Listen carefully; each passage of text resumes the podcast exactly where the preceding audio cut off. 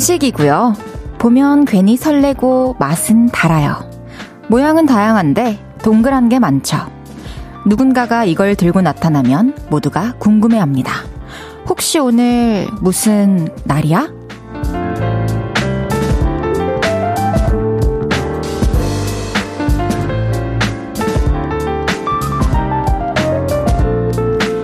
기쁜 순간엔 분위기를 띄워주고 아무 일도 없는 심심한 하루는 설레게 해주고 우울했던 날은 기분을 달래줍니다. 모든 날 모든 순간에 마법을 부리는 음식 케이크 그 한 조각을 지금 먹게 된다면 여러분의 마음에 어떤 작용을 부릴 것 같으세요? 오늘 여러분의 하루는 어땠나요? 볼륨을 높여요. 저는 헤이즈입니다. 7월 13일 목요일 헤이즈의 볼륨을 높여요. 라붐의 Sugar Sugar로 시작했습니다. 오늘 하루는 어떻게 보내셨나요, 여러분? 어, 오늘 같은 날 갑자기 케이크가 등장한다면 여러분에게 어떤 마법을 부려줄 것 같으세요? 행복한 날을 더 기쁘게 만들어 줄 수도 있고, 아니면 심심한 하루를 좀 설레게 만들어 줄 수도 있고, 우울했던 마음을 달콤하게 만들어 줄 수도 있을 것 같은데, 저는 갑자기 지금 케이크가 등장한다 하면 일단 목소리 톤부터 올라갈 것 같아요. 그리고 되게 윤지성 씨만큼은 아니겠지만 좀 귀여운 말투를 장착하게 될 것 같다라는 생각도 들고 또 케이크를 보면 이유 없이 공허했던 마음이 잠시나마 좀 가득 차오르는 그런 느낌을 받기도 하는 것 같아요. 케이크 보면 와 이렇게 어 너무 달콤해 맛있어 이렇게 하게 되잖아요, 그렇죠?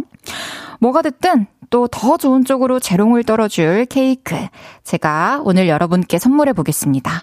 오늘 하루 어떤 일이 있으셨는지 기분은 어땠는지 지금부터 알려주세요. 소개해드리고 조각 케이크 하나씩 쏘겠습니다. 어, 이강재님께서 히히히 공교롭게 오늘 제 생일인데 그래서 헤이디님이 오프닝에 케이크 이야기하신 건 아니겠죠? 해주셨어요. 오, 정말 그냥 공교로웠던 거긴 한데 또 이렇게 오프닝에 케이크 얘기가 나와서 강재님 생일인 걸 또 알 수 있게 됐네요. 정말 진심으로 축하드려요, 강재님. 오늘 생일인데 또 어떻게 보내셨는지 궁금하네요. 강재님 생일 축하드리면서 선물로 케이크 보내드리겠습니다.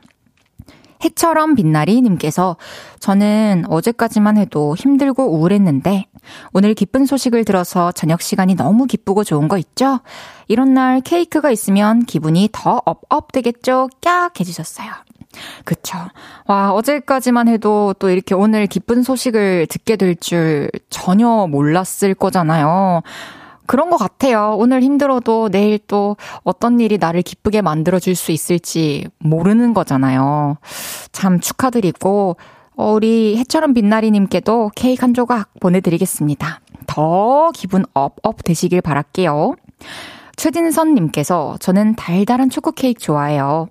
그래서 가끔 조각 케이크 사서 먹어요. 헤이디는 어떤 케이크 좋아해요? 해주셨어요.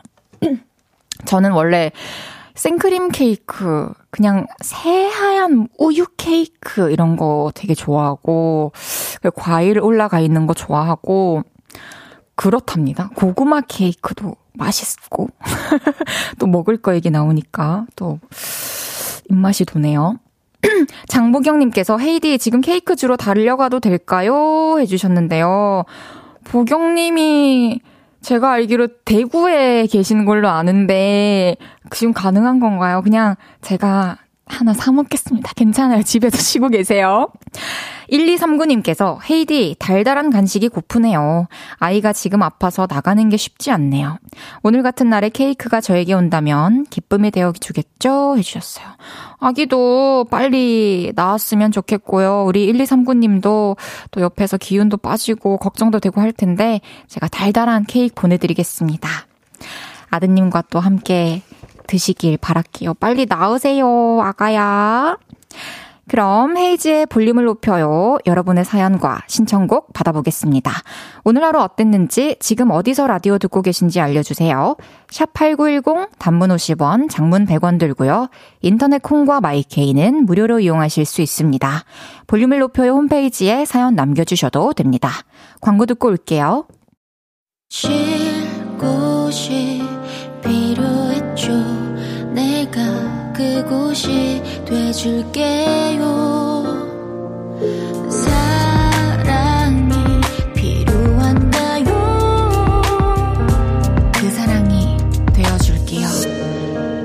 이은지의 볼륨을 높여요.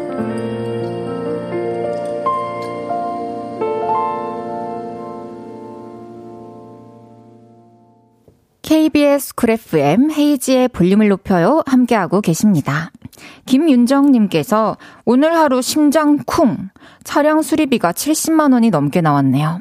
어떻게 하면 기분이 업될까요? 해주셨어요. 와, 이거는 사실 당장 기분이 업되기에는 힘들죠. 갑자기 기분 좋아져도 좀 이상한 거 아닐까요? 저는 그냥 저였다면, 음, 이 70만 원이 너무 아깝고 속상하지만, 어, 다친 사람 없고, 또 이 정도로 끝날 수 있었다는 거, 이 사고가 뭐 어떻게 된 건지는 정확히 모르겠지만 그것만으로 저는 또 다행이라 생각하고 좀 위안이 될 것 같아요. 또 오늘 있었던 일을 계기로 앞으로 좀 더 조심하시면서 이런 일이 다시 안 생기게 했으면 좋겠습니다. 또 많이 놀라셨을 텐데 놀란 가슴 진정시키고 오늘 또 우리 많이 대화 나누면서 좀 마음 편안한 저녁을 보내봅시다. 김지영님께서 좀 전에 동생이 가져온 케이크 먹었어요. 주임 간호사로 승진해서 여기저기서 케이크 4개를 받아와서 며칠째 케이크만 먹고 있어요. 저는 케이크 안 주셔도 돼요. 그냥 그렇다고 말하고 싶었어요. 해주셨어요. 그렇군요. 아, 또 동생분께 또 좋은 소식이 있네요. 저도 축하드립니다. 저는 그 케이크랑 함께 드시라고 커피 보내드릴게요. 이진세님께서 정육점 운영하는데요. 더운 날씨 때문에 가게 냉동고가 자꾸 고장이 나서 고기가 녹고 색이 변해서 기사님 불러서 고쳐도 소용없이 자꾸 말썽이네요.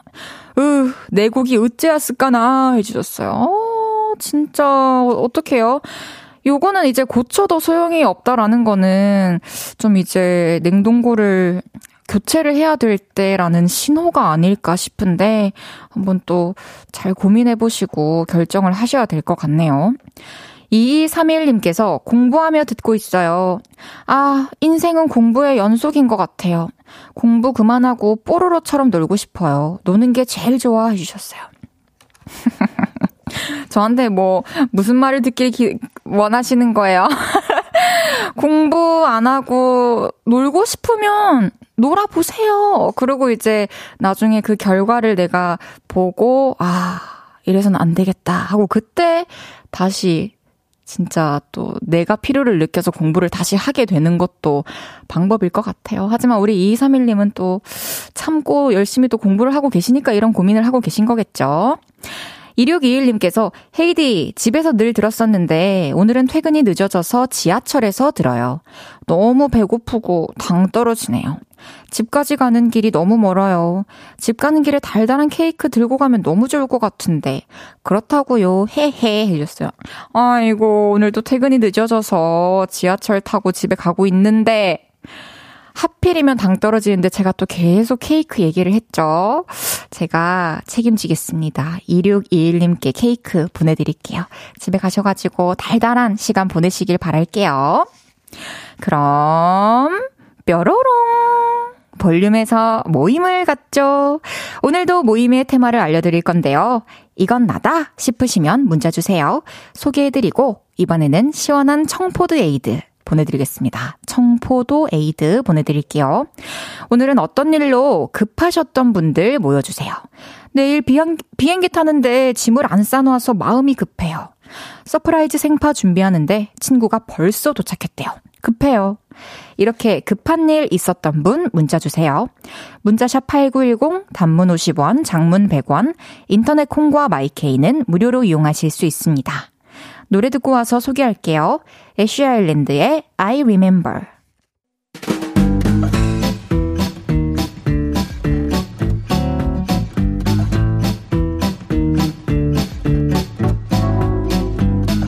오늘 서둘렀던 분들이 많으시네요. 자자, 줄 맞춰서 서주세요. 앞으로 나란히.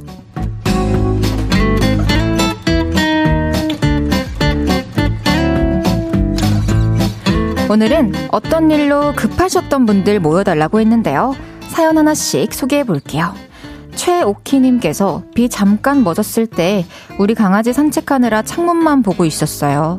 비 그쳤을 때 급하게 나갔다가 후다닥 들어왔어요. 와, 이거 되게 공감이 가네요. 저도 월요일부터 지금 강아지가 저희 집에 지내고 있어가지고 이번 주에 산책을 두 번밖에 못 시켜줬거든요. 오늘도 못 시키고 내일은 날이 화창해가지고 산책 갈 수 있었으면 좋겠어요.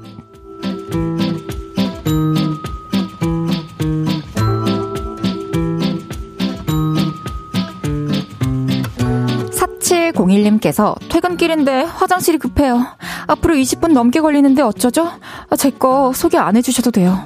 아, 소개해주시면 너무 좋아서 더 힘들어질지도 몰라요. 아니에요. 그래도 소개해주세요.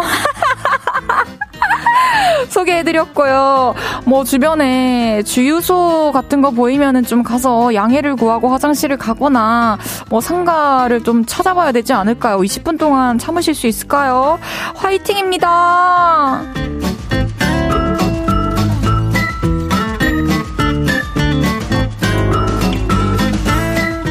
7622님께서 볼륨에 문자 보내고 싶은데 너무너무 말 걸고 싶은데 할 말은 없고 시간은 흐르고 마음이 급해요.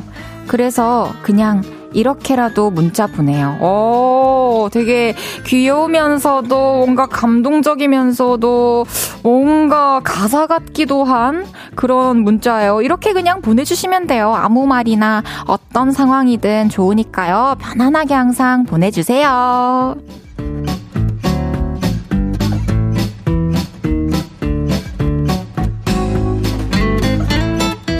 쿵쿵님께서 오늘 소고기 회식이 있는데 일이 남아서 이제야 회식 장소로 이동하고 있어요. 아, 급하다 급해. 내 소고기 벌써 다 없어진 건 아니겠죠? 해주셨어요. 아니, 회식 날 일이 남아가지고 더 일 마무리하고 늦게 회식 장소에 가는데 설마 고기를 뭐 다 먹고 그러겠어요? 또 가면 새로 시켜주시겠죠. 저 조심해가지고 빗길 또 조심해서 천천히 가셔서 맛있게 많이 드시길 바라겠습니다.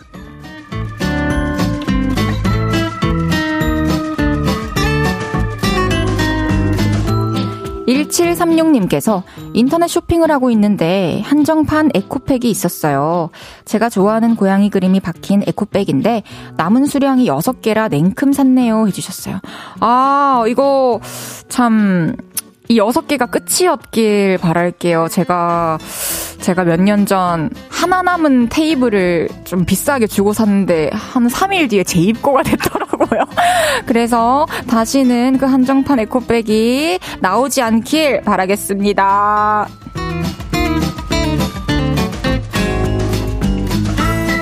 이외에도 5분 안에 버스 환승해야 하는데 뛰어가야 할 것 같다고 마음이 급하다는 박혜은님.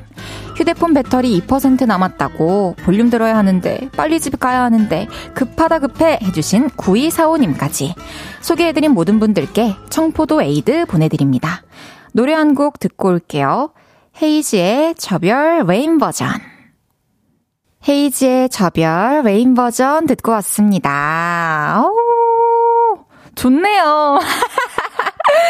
앞으로 나란히 매일 다른 테마로 모임 갖고 있습니다. 제가 재밌는 테마로 기준 외치면 문자로 후다닥 보여주세요. 사료 1호님께서 헤이즈는 참 비 오는 날에 잘 어울리는 음색이에요. 퇴근 후 맥주 한잔 하면서 집에서 듣고 있어요. 와, 감사합니다. 저에게 굉장히 큰 칭찬이에요. 기분 좋은 칭찬이에요. 감사합니다. 박성은님께서 내일도 비 온대요. 밤비 씨 못 나가요. 아이고, 어쩌긴 나는 편한데. 근데 너무 미안하죠. 그래서 저 오늘도 하루 종일 나오기 전까지 애들이랑 있다가 왔거든요. 뭘 나갈 수도 없고 하니까. 아, 내일은 잠시라도 좀 그쳤으면 좋겠네요. 그죠?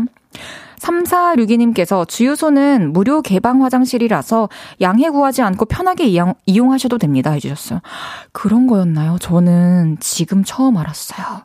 가끔씩 저도 지방 행사 가고 이럴 때 주유소 가가지고 화장실 쓸 때가 있는데 그때마다 아, 화장실 잠깐만 써도 될까요?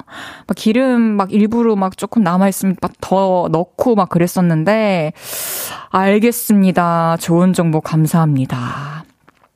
남다솜님께서 영어 공부 때문에 이 KBS 라디오 어플 쓰다가 헤이즈님 라디오 듣게 됐어요. 너무나 감미로운 목소리. 라디오 듣는 게 취미인 요즘입니다. 해주셨어요. 오, 영어 공부를 하기 위해서 KBS 라디오 어플에 접근을 하시다니. 참 멋있는데요, 다솜님. 라디오 한번 들으면은 진짜 푹 빠지죠. 사람들 얘기 듣는 것도 재밌고, 심심함도 자연스럽게 달래주고, 앞으로도 자주 함께 해주세요.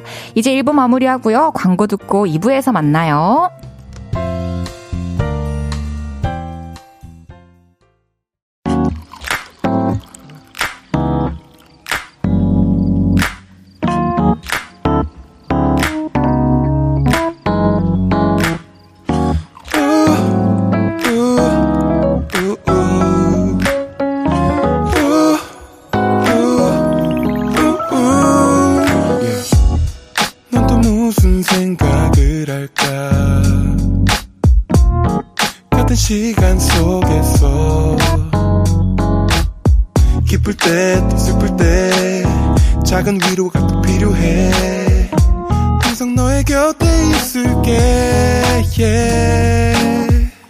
홈페이지에 볼륨을 높여요.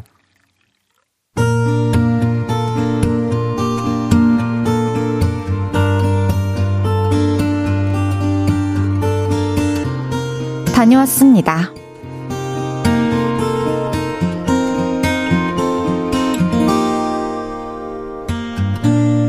저에겐 12살 어린 여동생이 있습니다. 동생이 태어나 처음으로 연애를 했는데요. 헤어졌습니다. 지금 내리는 비는 다 내 눈물이야. 며칠 동안 울기만 하고 밥도 안 먹더라고요. 처음엔 저러다 말겠지 했는데 꽤 오래 가더군요. 그래서 달래줘야겠다 생각했죠. 야, 그만 울어. 오빠랑 떡볶이 먹으러 갈래? 안 먹어. 그럼 다른 거 먹을까? 뭐든 말만 해. 오빠가 다 사줄게. 아, 고기. 그러면서 특정 고깃집을 딱 고르더군요. 한우였어요. 가격이 만만치 않았지만 이 오빠가 우리 동생 고기 한 번 못 사주겠어요? 그래서 고깃집에 갔는데요.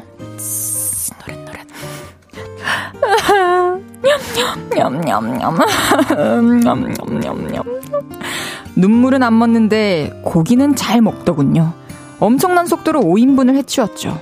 이제 좀 괜찮아? 좀 풀렸어? 아, 몰라. 단 거 먹고 싶어. 그래? 그럼 카페 갈까? 음, 내가 안 돼 있어.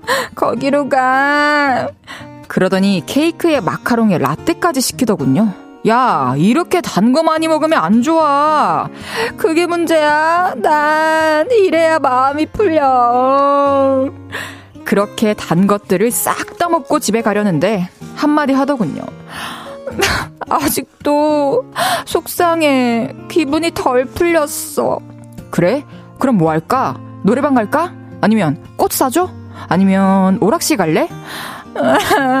옷 사줘. 나 예쁜 원피스 사면 기분 풀릴 것 같아. 솔직히 너 오늘 나 뜯어먹으려고 작정을 했구나 싶은 생각이 살짝 스쳤지만 뜯어 먹히면 좀 어떻습니까? 그렇게 해서 그만 울 수 있다면 예쁜 원피스도 사드려야죠. 그래서 백화점도 갔습니다. 이미 골라둔 게 있더군요. 나 이거 이거 살래. 이거면 돼? 입어볼 거야? 아니 전에 입어봤었어. 아 small 사이즈로 주세요. 고기에 케이크 마카롱에 원피스까지 3단 위로가 끝나자 그때서야 웃더군요.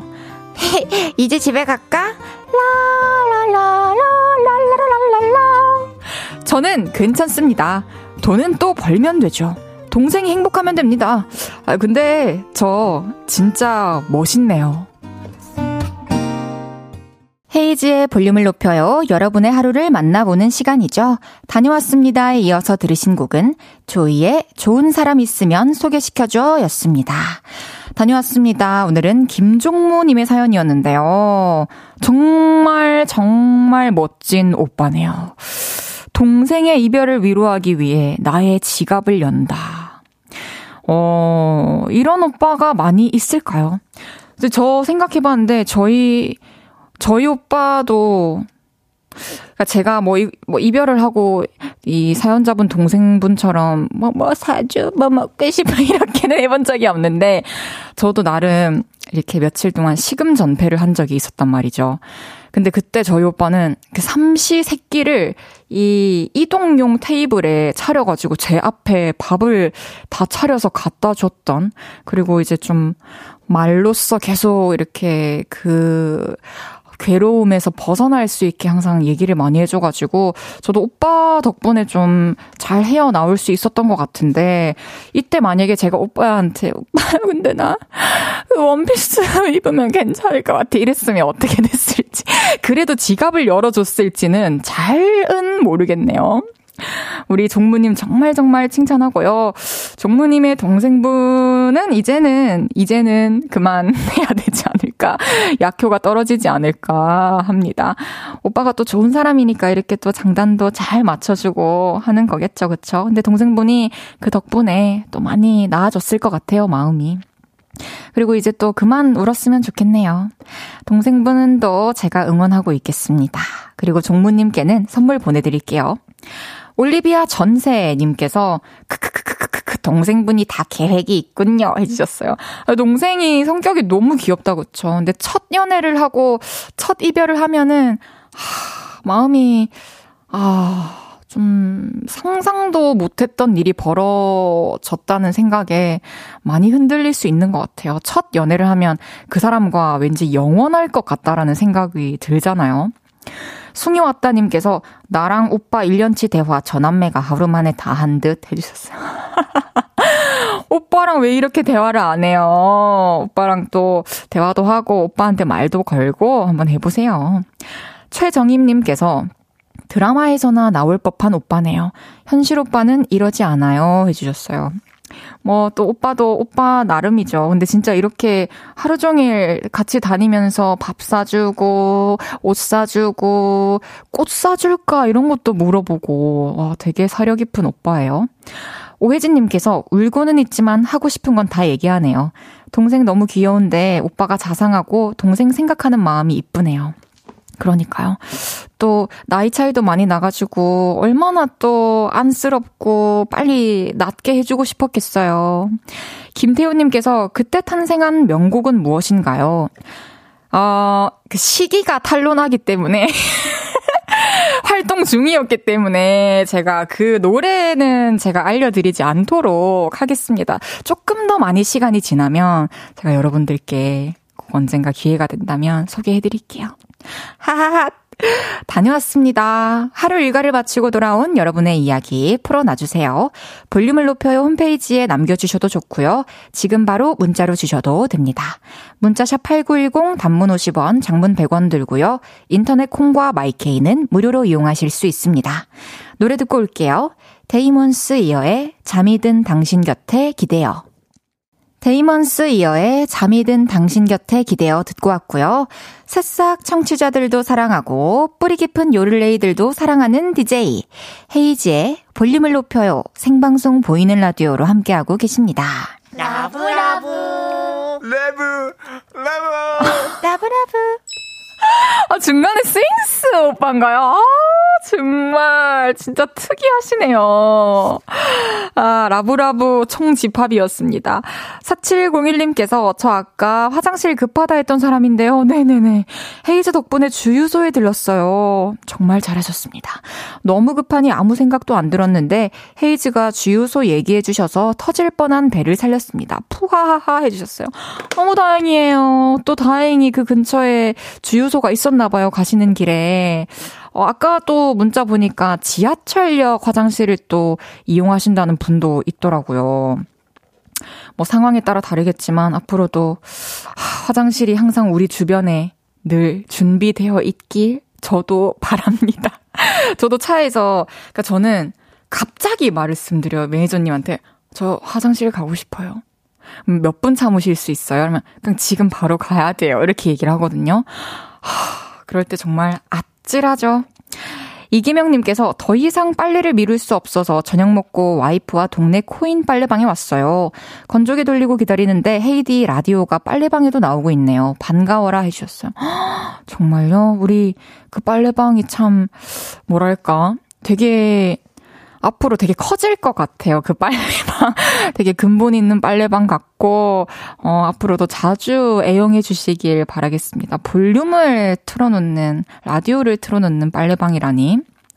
9748님께서 오후에 제가 아빠가 되었어요. 와, 첫 공주가 태어났어요.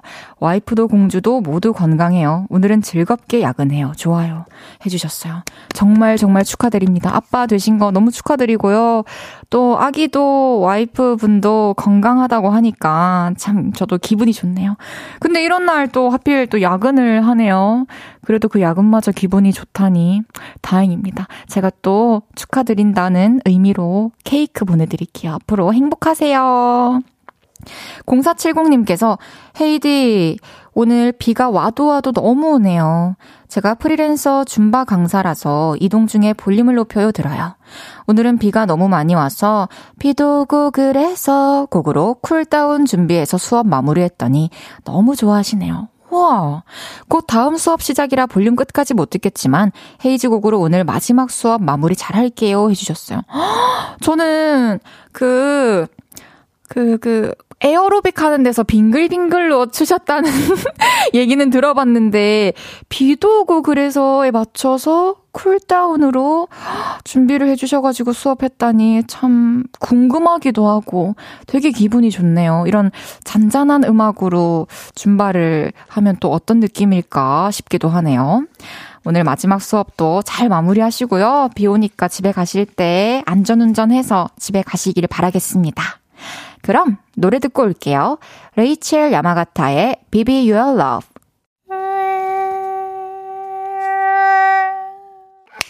모기 잡을 때도 듣고 철썩철썩 바닷가에서도 듣고 척척척척 비가 오는 날에도 들어주세요. 여기 박명수의 라디오쇼 성대모사 달인을 찾아라 아니고요. 셀프 효과음에 진심인 DJ 헤이즈의 볼륨을 높여요입니다. 매일 저녁 8시에 만나요. KBS 쿨 FM 뾰로롱 KBS 쿨 FM 헤이즈의 볼륨을 높여요 함께하고 계십니다. 7820님께서 오늘 케이크 얘기 나와서 보내봅니다. 저는 오토바이 배달을 부업으로 하는데요. 케이크 배달이 진짜 제일 어렵습니다. 아, 그쵸. 망가뜨릴까봐 조심조심 가야 하거든요. 비 오는 날 특히 어려워요. 다행히 오늘은 케이크 배달은 없네요. 해주셨어요. 그럴 것 같아요. 케이크도 그렇고, 뭐, 국물류도 그렇고, 사실 우리가 테이크아웃 해와서 목적지까지 들고 갈 때도 어, 케이크가 한쪽으로 기울 수도 있고, 국물 막 쏟아질 수도 있고 한데, 오토바이를 타고 또 배달을 하시다 보면은 정말 쉽지 않을 것 같아요. 하지만 오늘 비 오니까요. 천천히 안전 운전하셔가지고 일하시길 바라고요. 케이크 배달도 오늘 동안은 정말 없길 제가 마음속으로 바라고 있겠습니다. 노노카님께서 헤이디 언니 저 드디어 너무 보고 싶어서 일본에서 와버렸어요. 헤이디 너무 예뻐요 해주셨어요. 우리 노노카가 지금 오픈 스튜디오에 와 있어요. 이 비를 뚫고 노노카를 실제로 보니까 저도 신기하네요. 저도 응, 노노카 안녕. 목소리 들려요. 지금 말해줄 수 있어요? 안녕하세요. 언제 도착했어요, 한국? 오늘 왔어요. 아이고, 이따가 만나요. 귀여워. 사랑해요. 참 사랑스럽네요. 오늘 또 이름으로만 뵙던 분들이 오셔가지고 굉장히 반가운 그런 날입니다. 잠시 후 3, 4분은 그거 아세요? 픽보이 씨와 함께 합니다. 생활 꿀팁, 오늘의 TMI, 고민이나 추억담, 어떤 이야기도 좋습니다. 하고 싶은 이야기들, 그거 아세요? 하면서 지금부터 보내주세요. 문자샵 8910 단문 50원, 장문 100원, 인터넷 콩과 마이케이는 무료로 이용하실 수 있습니다. 어반자카파의 커피를 마시고 듣고 3부에 만나요.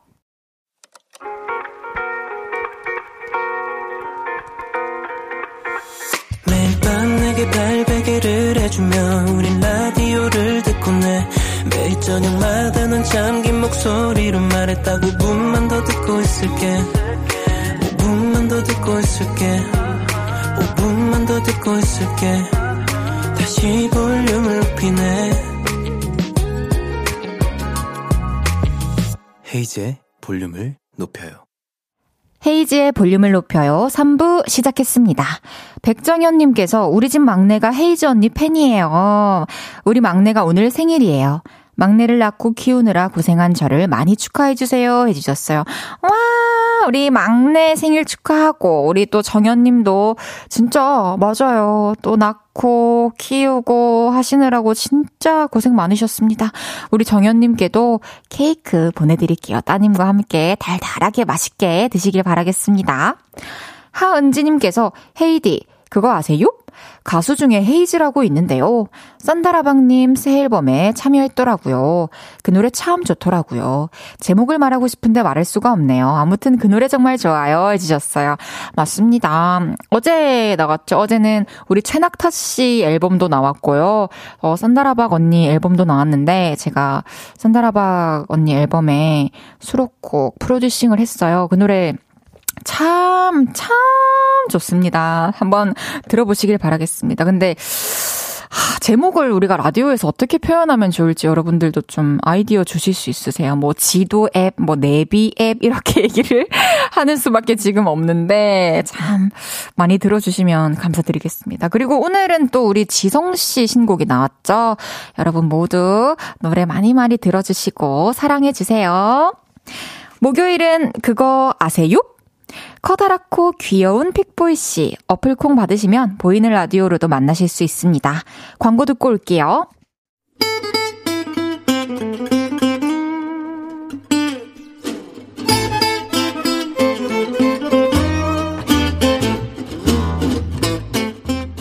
여러분 그거 아세요? 8425님이 문자 주셨어요. 픽보이 형님 긴장하셔야겠어요. 볼륨에서 픽보이 형이 헤이디의 찐 남사친 이미지로 입지를 다져놓았는데 그 자리를 한혜 형이 치고 들어오는 것 같아요. 분발하세요. 아닐걸요? 이분 뭐 잘못하고 계신 것 같은데 택도 없는 소리 하지 마세요. 하나도 중요하지 않지만 괜히 한번 해보고 싶은 이야기. 최근에 알게 된 하찮고도 놀라운 사실. 그런 걸 쓱 말하고 싶을 때 우리는 이렇게 이야기를 시작하죠. 그거 아세요?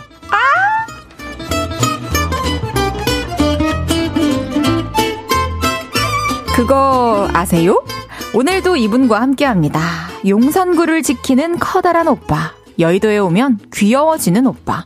톰보이, 하이보이, 기리보이, 웻보이보다 소중하고 윤지성, 정한의 최낙타보다 귀여운 헤이디의 찐 남사친 질투보이 픽보이 씨 어서 오세요. 안녕하세요. 픽보이 너무 만나서 반갑습니다. 아, 만나서 반갑습니다.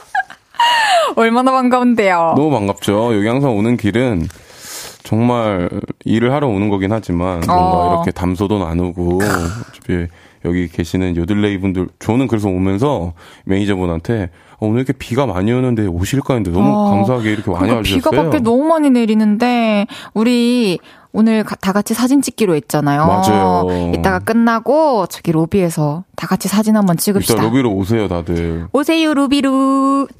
5696님께서 픽보이님, 그거 아세요? 권성환이라는 사람이 있는데, 제가 아는 키 큰 사람들 중에서 가장 귀여워요. 완전 크귀 픽. 크고 귀여운 픽보이 해주셨어요. 인정합니다. 제, 아, 인정하는데 저는 궁금한 게 있어요. 제가 사실 키가 크잖아요. 키가 만약에 안 컸으면 귀여웠을까? 아, 왜 저래, 진짜. 키, 키가 크면도 지금 귀엽다라는 건 인정을 하시는 거예요? 네, 저는 귀여워요.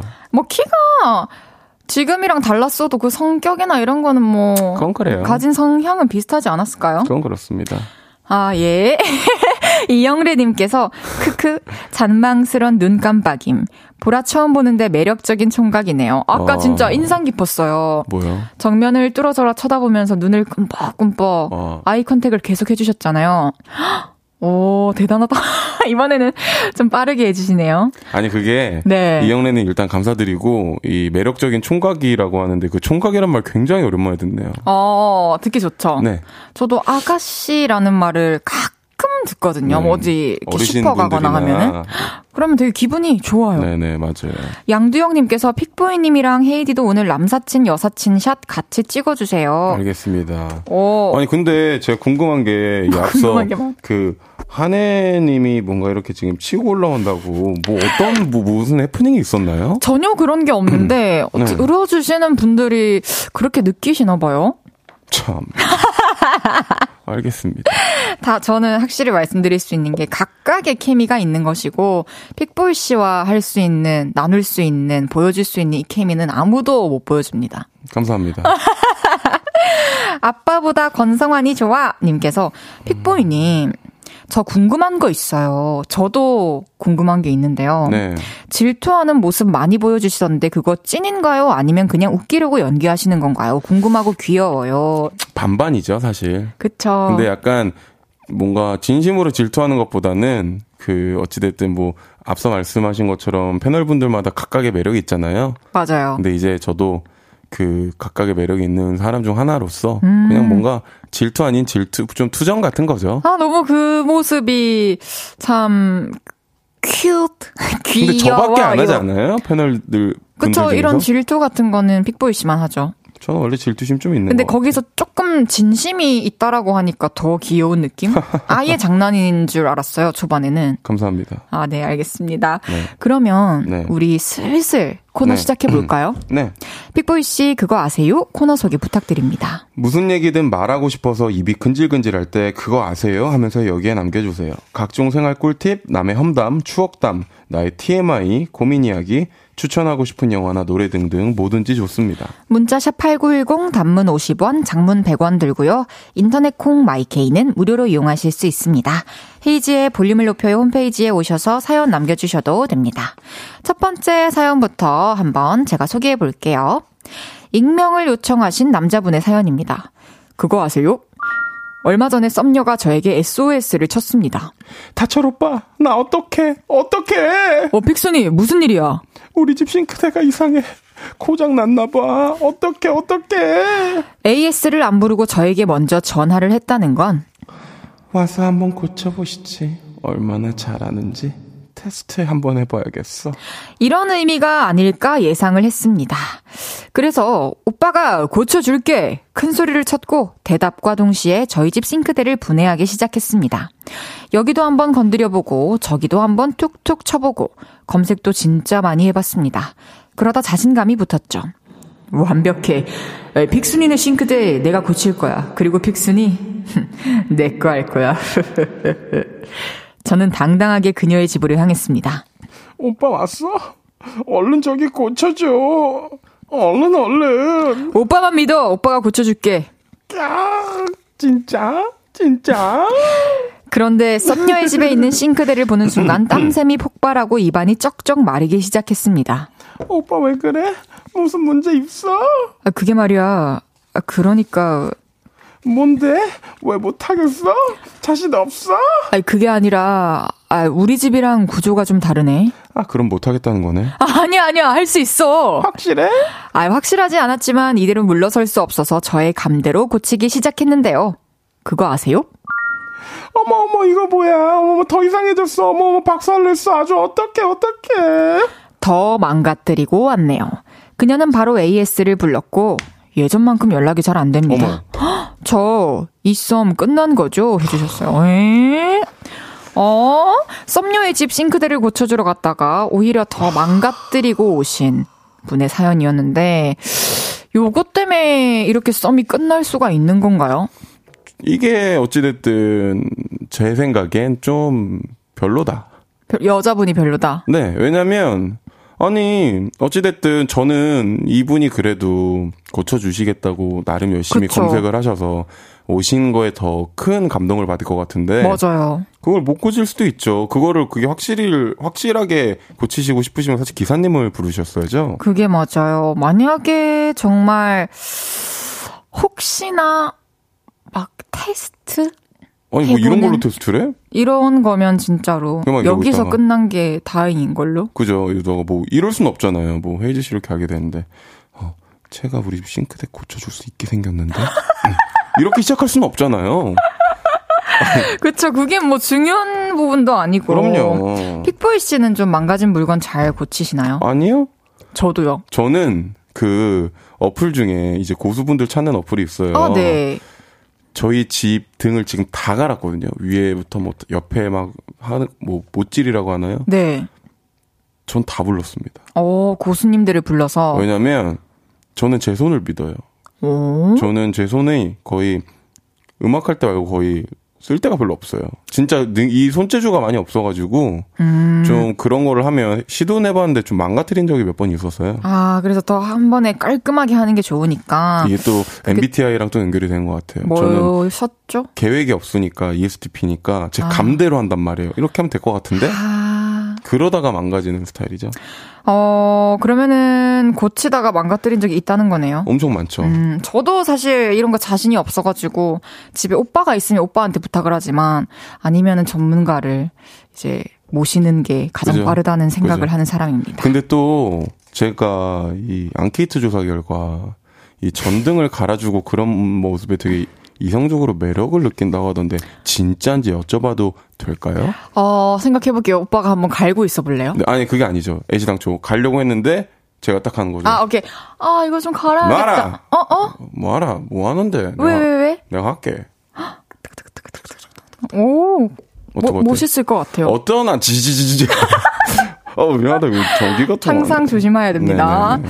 사연자분의 썸녀가 지금 연락이 어쨌든 안 된다고 하는데 그러니까요. 음. 연애 박사 픽보이 씨가 지금 이 난관을 극복할 수 있는 방법을 좀 추천해 주실 수 있을까요? 음, 일단 남자분은 선택을 두 가지를 하셔야겠죠. 진짜 오. 내가 이 기술을 얻어가지고 다시 한번 가서 자기의 본때를 보여줄 것이냐, 아. 혹은 이걸로 끝난 거에 대해서 의미부여를 할 것이냐. 저는 굳이 추적을 드리자면 후자를 택하시는 게 낫다고 생각을 어. 하는 게, 아니, 사실 일반적인 게 모든 걸 대변해 줄 수는 없죠. 사람이 어떻게 다 똑같겠어요. 근데 너무 일반적이지 않잖아요. 아니, 저는 친구로도 별로일 것 같아요. 음, 맞아요. 좀 그래서 저는 제가 너무 세게 얘기하는 걸 수도 있는데 저는 과감히 비추. 오케이. 저도 같은 뜻입니다. 네. 8211님께서도 됐어요. 그래요. 끝내요. 이건. 끝내야지. 어, 진짜 그 고마운 줄도 모르고 거기까지 만약에- 와서 해줬는데. 만약 헤이즈 씨는 어떻게 하실 거예요? 뭐 제가 뭐 남자가 이렇게 남자 이성 친구분이 어 다혜야 나 우리 집뭐 고쳐 고장 났는데 너 음악 하니까 이거 스피커 고칠 수 있나? 이런데 아니 나는 그런 거 아예 소질이 없어. 그러니까 이분도 원래 그런 건데 그래도 좀 잘 보이고 싶고 잘해주고 싶어서 간 거잖아요. 근데 고쳐 주셨어요. 근데 하, 고장 났네 이게 뭔데? 그리고 연락이 안 돼요. 그럼 어떡하실 거예요? 저는 고치러 안 간다니까요. 이분 뭡니까? 아니 왜냐면 난 자신이 없으니까. 네네네. 차라리 같이 고칠 수 있는 센터나 아. 뭐 기사님 연락처를 보내드린다거나 그러니까 그렇게. 도움을 드릴 것 같아요. 네네. 이번에 사연자분도 또 그런 깨달음을 또 얻지 않았을까 맞아요. 하는 생각이 듭니다. 그거 아세요? 뭐예요? 우리 이제 노래를 들어야 하는데 어떤 노래 들을 것 같아요? 글쎄 여기 맨날 첫 곡이 너무 좋아가지고 뭐 듣죠? 오늘 뭐 들어요?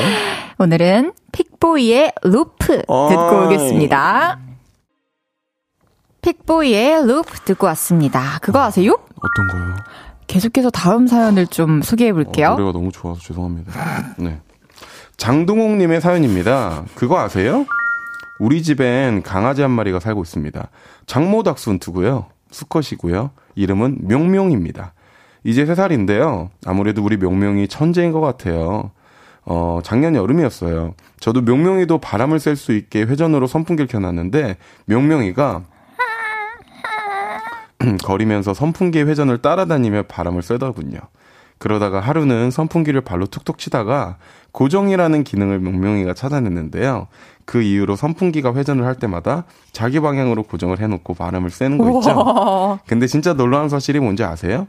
올 여름에 선풍기를 꺼내자마자 그 기어, 기능을 기억해 놓고 어, 회전하는 선풍기를 자기 방향으로 고정시켜 놓고 있는 거 있죠? 그리고 그거 아세요? 우리 명명이 조만간 저에게 형아 밥 주세요. 이렇게 말도 할 것 같아요. 진짜로요. 제가 왜 이런 생각을 했냐면요. 명명이가 우리 아빠 앞에서 짖을 때는 이렇게 짖고요. 엄마 앞에서는 이렇게 짖어요. 그리고 저한테는 형형 이렇게 짖습니다. 그리고 배가 고플 땐 밥밥밥밥 이렇게 짖어요. 사람의 언어를 알고 있는 것 같아요. 진짜로요. 그리고 제가 아이브를 좋아해서 playlist에 켜놓고 있다가 그 아이브 노래가 나오면 저도 모르게 오 이랬거든요. 근데 이제 아이브 노래만 나오면 명명이가 저보다 먼저 이렇게 짖습니다. 우리 명명이 음악 듣는 귀도 트인 것 같아요. 그리고 아무래도 제가 안유진을 좋아하는 걸 알고 이렇게 짓는 것 같아요. 우리 명명이 진짜 천재견 아닐까요? 와. TV 프로그램에 제보해 볼까요? 어떻게 생각하세요? 문자 받아볼게요. 내 주변 사람들과 동물들 마음껏 자랑해주세요. 음. 남친, 여친, 부모님, 조부모님, 아들, 딸, 강아지, 고양이, 내 친구, 좋아하는 연예인 등등 음. 누구든 좋습니다. 찐자랑부터 허풍이 담긴 자랑까지 모두 다 환영합니다. 지금부터 보내주세요. 샵8910 단문 50원, 장문 100원, 인터넷 콩과 마이케이는 무료로 이용하실 수 있습니다. 문자 소개되신 분 들께 아이스크림 보내드릴까요? 아, 맛있겠다. 좋습니다. 네. 사연자분이 자랑해 주신 명명이 진짜 천재견 같은데요? 어, 저는 약간 천재견에 끼가 있다고 보는데 그 밑에는 약간 파리는 안으로 굽는다고. 아, 짖는 좀, 소리, 짖는 네. 소리까지는 저희가 일단 확인해 보지 네, 않아서 모르겠지만. 약간, 약간의 MSG가 첨가된 게 아닌가. 아, 근데 이렇게까지 구분 지어서 설명해 주실 수 있을 정도면 그럼요. 뭔가 좀 차이가 있다라는 거 아닐까요? 아, 제가 오늘 이제 또 이 애견 아빠로서 말씀을 드리는 게 정확하진 않습니다. 근데 강아지 가 이 다 아닐 수도 있어요. 정확하게 알 수도 있는데 이 주둥이라고 하죠. 네. 주둥이가 길면 길수록 지능이 좀 더 높다고 하더라고요. 아, 지능이? 네, 지능이 짧은 짧을수록 조금 더 지능이 그 긴 거, 긴 강아지보다는 조금 어... 낫다고 하더라고요. 와, 근데 그 기능을 알고 그 기능을 이용한다라는 게 저는 참 신기하네요. 그죠. 이게 저는 웃으면서 계속 사연을 말씀드렸던 게 저도 강아지 키우니까 어찌됐든 이렇게 선풍기가 왔다 갔다 하는데 그거를 쐬고 싶어가지고 맞아요. 자기가 막 뛰다가 그 기능을 어찌됐든 그, 그 꼬순내 나는 발로 눌렀다는 건데 어, 너무 귀여워요. 1년이 지나서도 기억을 하고 있고 네. 황병득님께서 우리 헤이디 개소리 잘 내네요. 진짜 여기저기 자랑하고 싶어요. 자랑 많이 해주세요. 그러니까 헤이지 야, 개소리 야, 잘 낸다고. 야 헤이지도 알아? 알지? 야 헤이지 개소리 잘 내더라. 야, 어떻게 이해하실지 모르겠네요. 아, 근데 사실 음. 부모님들도 자식 자랑 엄청 하고, 또 우리, 어, 이렇게 고, 고양이, 강아지 함께 살고 있는 사람들은 또 자기 자식들 자랑하고 그럼요. 이렇게 하는데, 혹시 부모님이 다른 사람들한테 픽보이 씨 자랑하시는 거 들어보신 적 있어요? 어, 저는 직접적으로 듣진 않았는데, 저희 편의점 앞에, 아, 저희 집 앞에 편의점이 있어요. 본가 앞에. 네. 근데 이제 가끔 뭘 사러 가겠죠? 그럼 갑자기 여성분이 이제 그 일하시는 분이, 어? 픽보이분 아니, 픽보이님 아니라서, 아, 맞아요.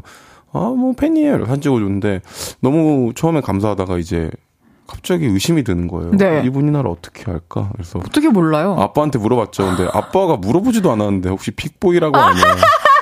내 아들이다 이렇게 얘기하고 저희 어머니가 아. 강아지를 산책을 자주 가요. 네. 근데 저희 강아지가 닥순투예요. 단모 닥순투인데 이제 강아지가 귀여우면 막 사람들이 올 때가 있잖아요. 네. 그리고 이제 아, 감사합니다 이러면 되는데 픽보이 강아지라고. 어머나. 전 너무 창피한 거예요. 어, 왜 창피해요? 너무 그분들, 귀여우시다. 그분들이 약간, 어, 너무 귀여운데, 근데 픽보이가 누군데요? 약간 아, 이럴 수도 있으니까. 아니죠. 아무튼. 아. 맞아요. 또 부모님들은 넌지시 그렇게 우리의 자랑을 또 그럼요. 흘리고 다니시죠. 귀여우시죠. 2600님께서 새벽에 멧돼지가 밭에, 밭에 나타났는데 우리 흰둥이가 끝까지 쫓, 쫓아냈어요. 든든한 우리 흰둥이 자랑해요. 대단한데요? 어머, 이건 진짜로 든든하네요. 어, 근데 참 별일 안 생겨서 다행이에요. 사고가 안 나서 정말 다행이고. 멧돼지가 진짜 크거든요, 실제로 보면은. 그러니까 힘도 엄청나게 그러니까요, 세고. 그러니까요. 앞으로는 또 그런 일이 안 생기길 바랄게요. 그러니까요. 이정국 님께서 저희 조카는요, 15개월부터 제 이름, 할머니, 할아버지, 아빠, 엄마 이름을 다 음. 외웠어요.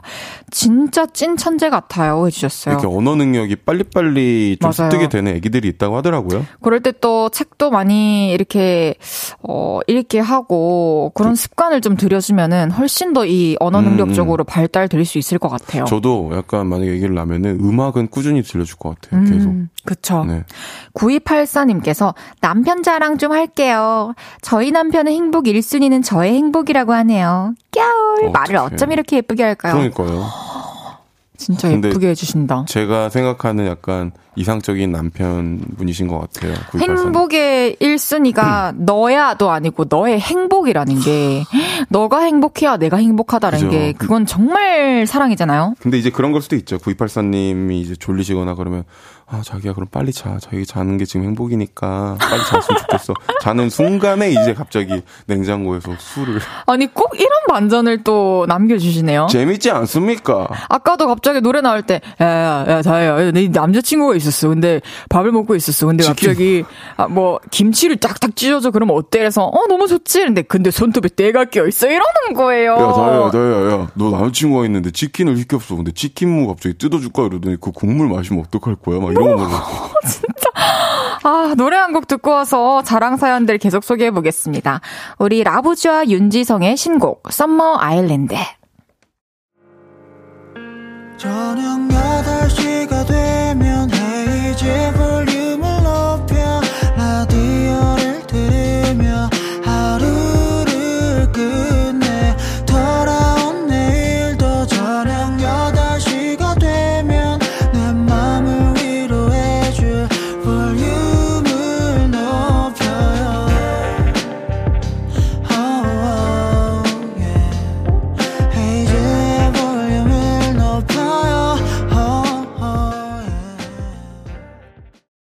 그거 아세요?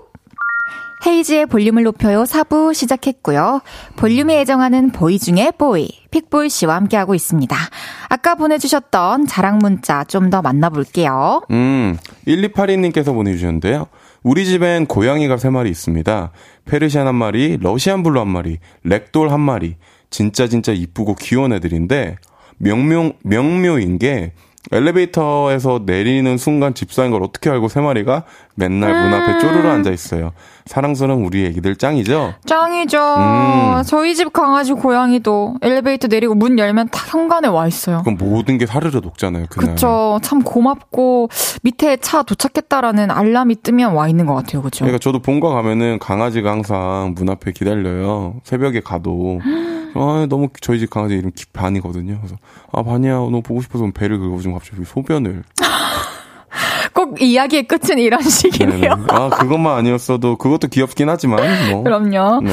김윤정 님께서 우리 조카요 음식을 한 입 먹고 나면 이것은 설탕이 들어가고 이것은 물엿이 들어가고 이건 요리당이 들어갔다는 둥 미각이 엄청 좋아요. 조카가 이 집은 대박 나겠네 하면 정말 몇 달 후에 가보면 줄을 서서 먹는 경우를 봐요. 우와 이거는 진짜로 미각이 아주 뛰어나신? 분인 것 같아요. 예민하시고 발달하신 분인 거죠. 현대판 장금이 아닌가요? 그죠? 그 맛에 대해서 좀 뭔가 잘 구별하세요? 저요? 그냥 제가 잘 아는 맛은, 뭐 이게 조금 다르네, 뭔가, 뭐 짜네, 다네, 이 정도만. 아직 간만 좀 맞추지, 사실 뭐가 들어갔는지 이런 건 잘.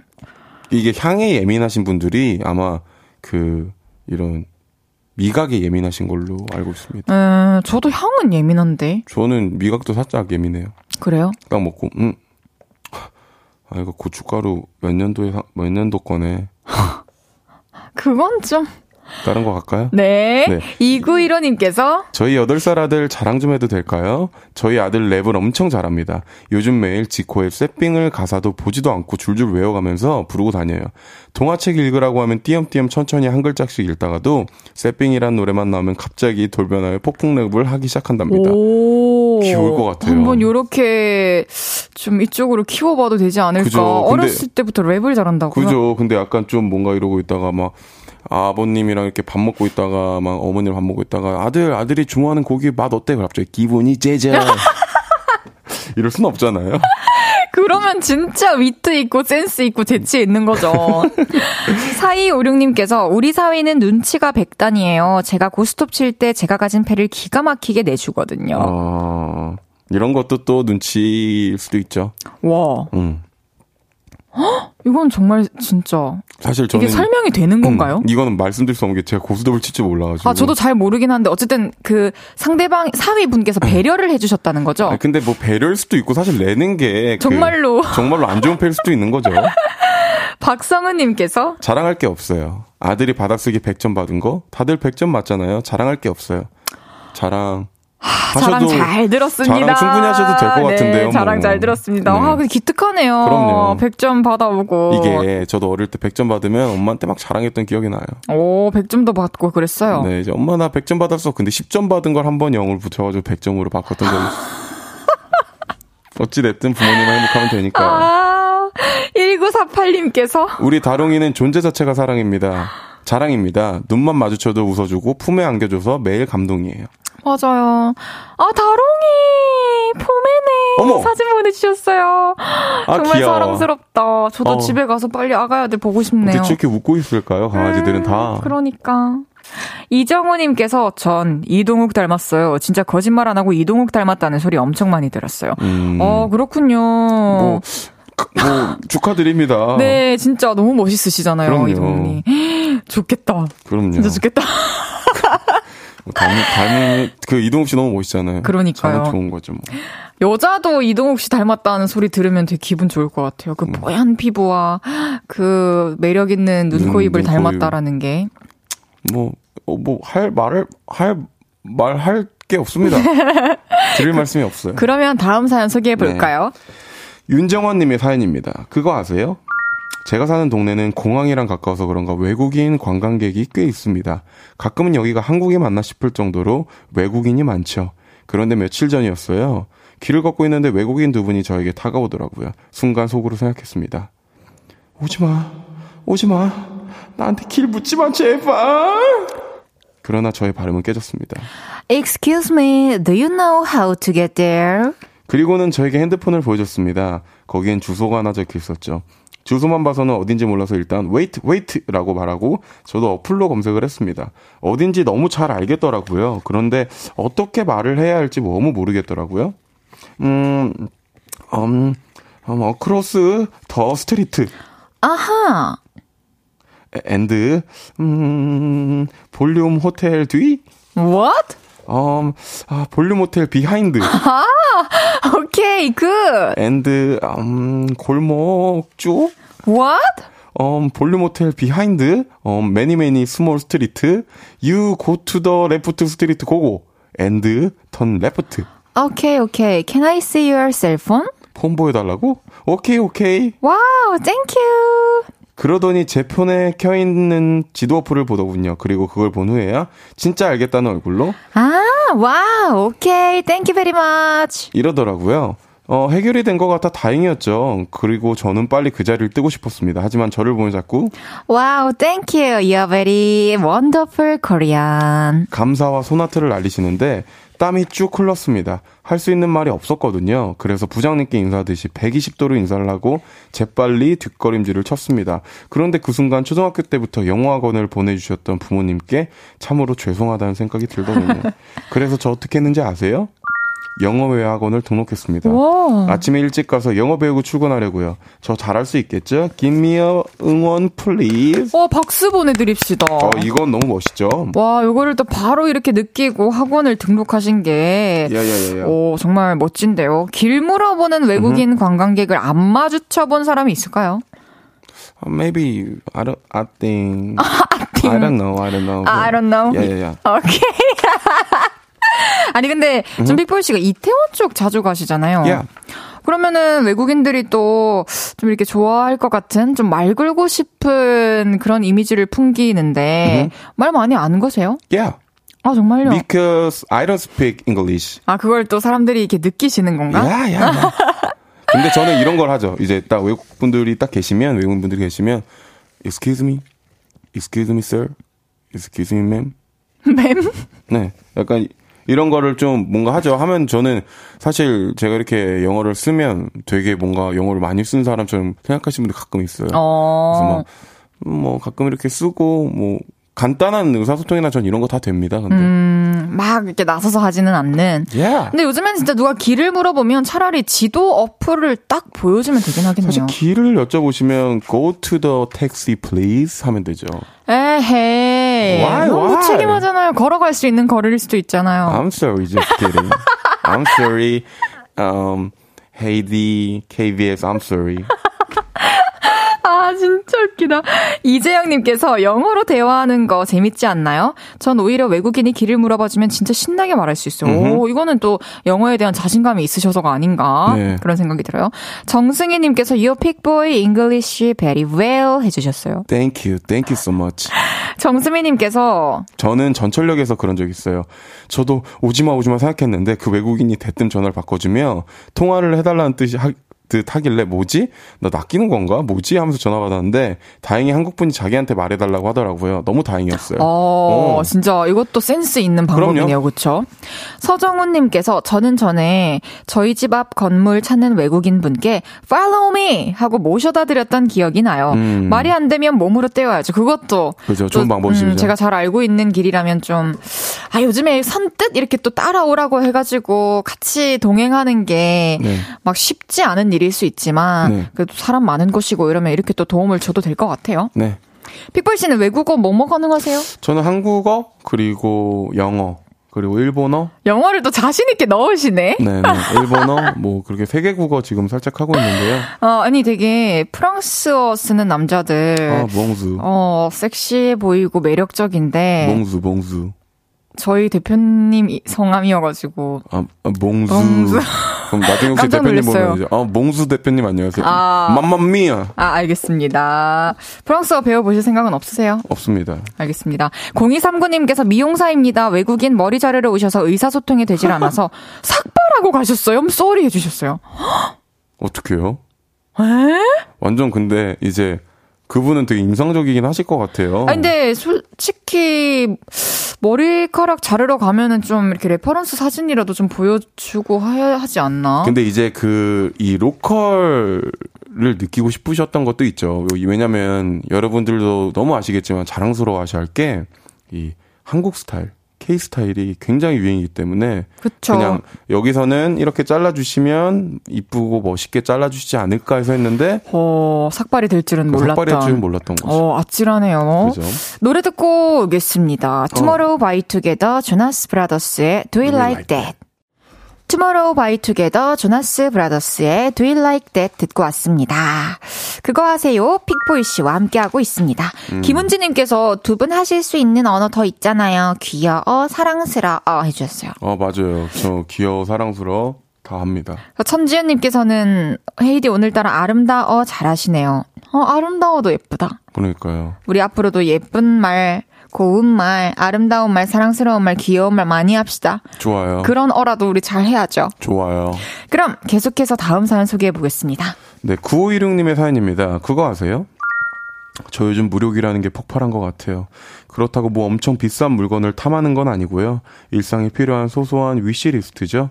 뭔가 궁금하지 않으세요? 어, 그래서 저희 위시리스트를 두 분께 공개해 볼까 합니다. 먼저 첫 번째, 선풍기 우산입니다. 제가 얼마 전에 SNS에서 본 건데요. 우산을 펴면 안쪽 꼭대기에 선풍기가 달려 있대요. 그래서 그 선풍기를 작동시키면 비 오는 날에 꿉꿉함이 덜하다고 하더군요. 오. 그리고 머리가 젖으면 선풍기가 바로 말려줍니다. 그래서 은근 가격이 나가겠다 싶었는데 가격도 착했어요. 3만 원대. 괜찮지 않나요? 괜찮네요. 그리고 두 번째, 빈티지 카메라입니다. 우리 옛날에 캠코더로 영상 많이 찍었잖아요. 그게 요즘 다시 유행이래요. 막 벽돌처럼 무거운 건 필요 없고요. 손 선풍기, 손 선풍기 같은 크기의 빈티지 카메라. 그게 너무 갖고 싶어요. 그 카메라만이 낼 수 있는 느낌. 뭔지 아시죠? 근데 그거 아세요? 저 원래 빈티지 카메라가 있었는데 작년에 헐값에 팔아버렸어요. 그땐 몰랐어요. 이렇게 또 갖고 싶어질지. 그래서 새로 하나 사는 건 자존심이 좀 상하고 한 일주일만 대여해 볼까 싶어요.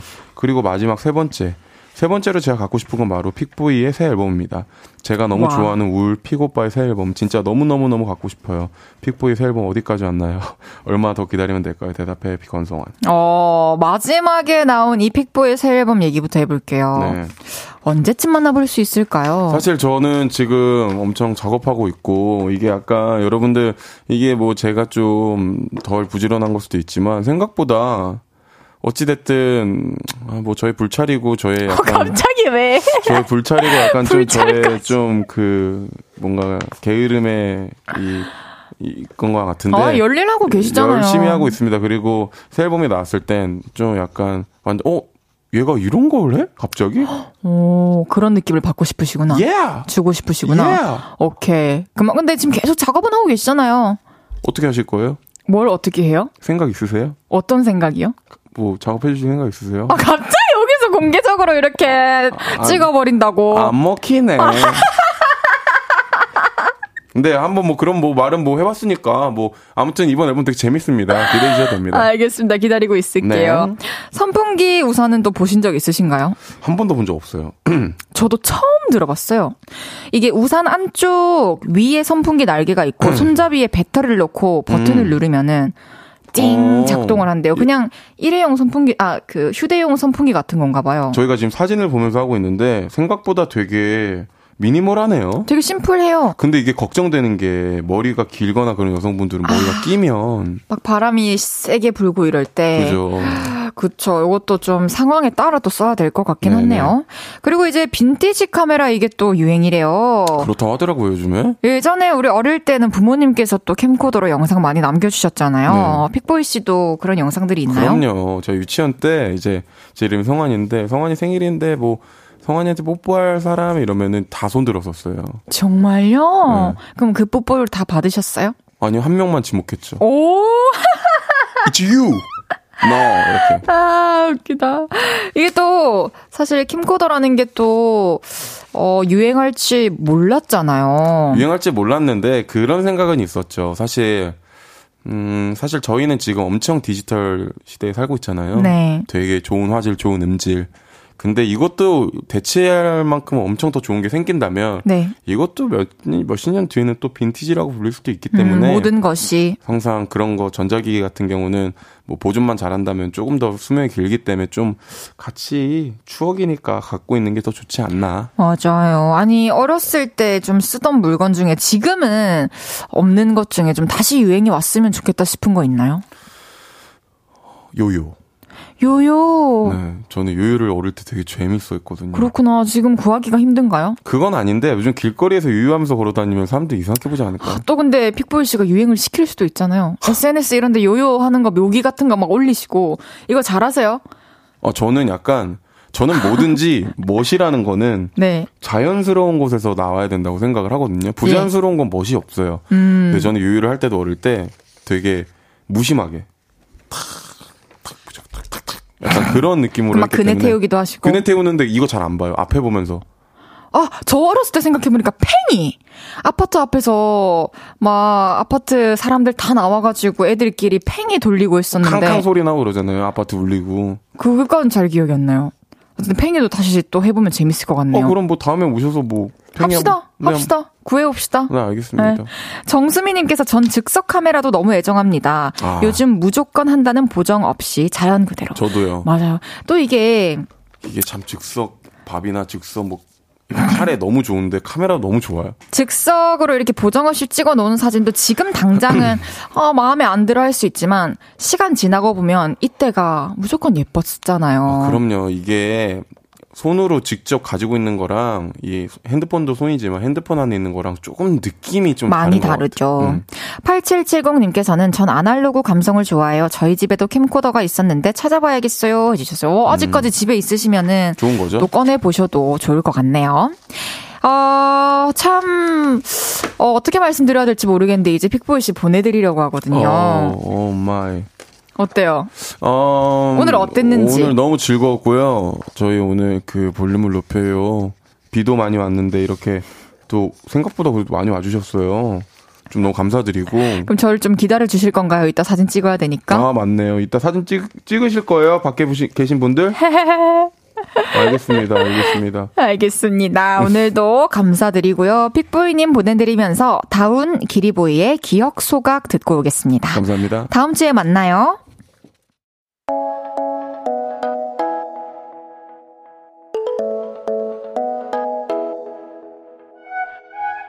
헤이지의 볼륨을 높여요에서 준비한 선물입니다. 사무용 가구 수컴퍼니에서 통풍이 되는 체이드 의자 everybody 엑센코리아에서 배럴백 블루투스 스피커 연예인 안경 전문 브랜드 버킷리스트에서 세련된 안경 아름다움을 만드는 오엘라 주얼리에서 주얼리 세트 톡톡톡 예뻐지는 톡스앤필에서 썬블록 아름다운 비주얼 아비주에서 뷰티 상품권 천연 화장품 봉프레에서 모바일 상품권 아름다움을 만드는 우신 화장품에서 엔드뷰티 온라인 상품권. 비만 하나만 20년 365MC에서 허파고리 레깅스. 160년 전통의 마루코메에서 콩고기와 미소 된장 세트. 반려동물 영양제 38.5에서 고양이 면역 영양제 초유 한 스푼을 드립니다.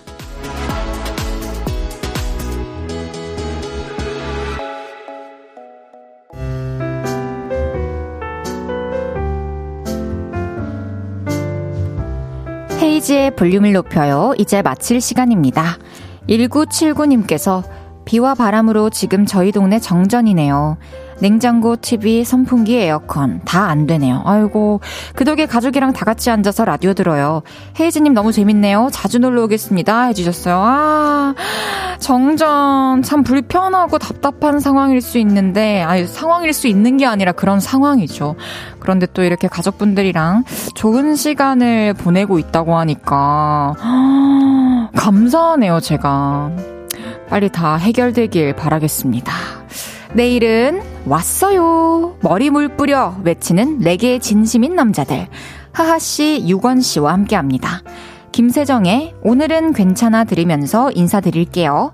볼륨을 높여요. 지금까지 헤이지였습니다. 여러분, 사랑합니다.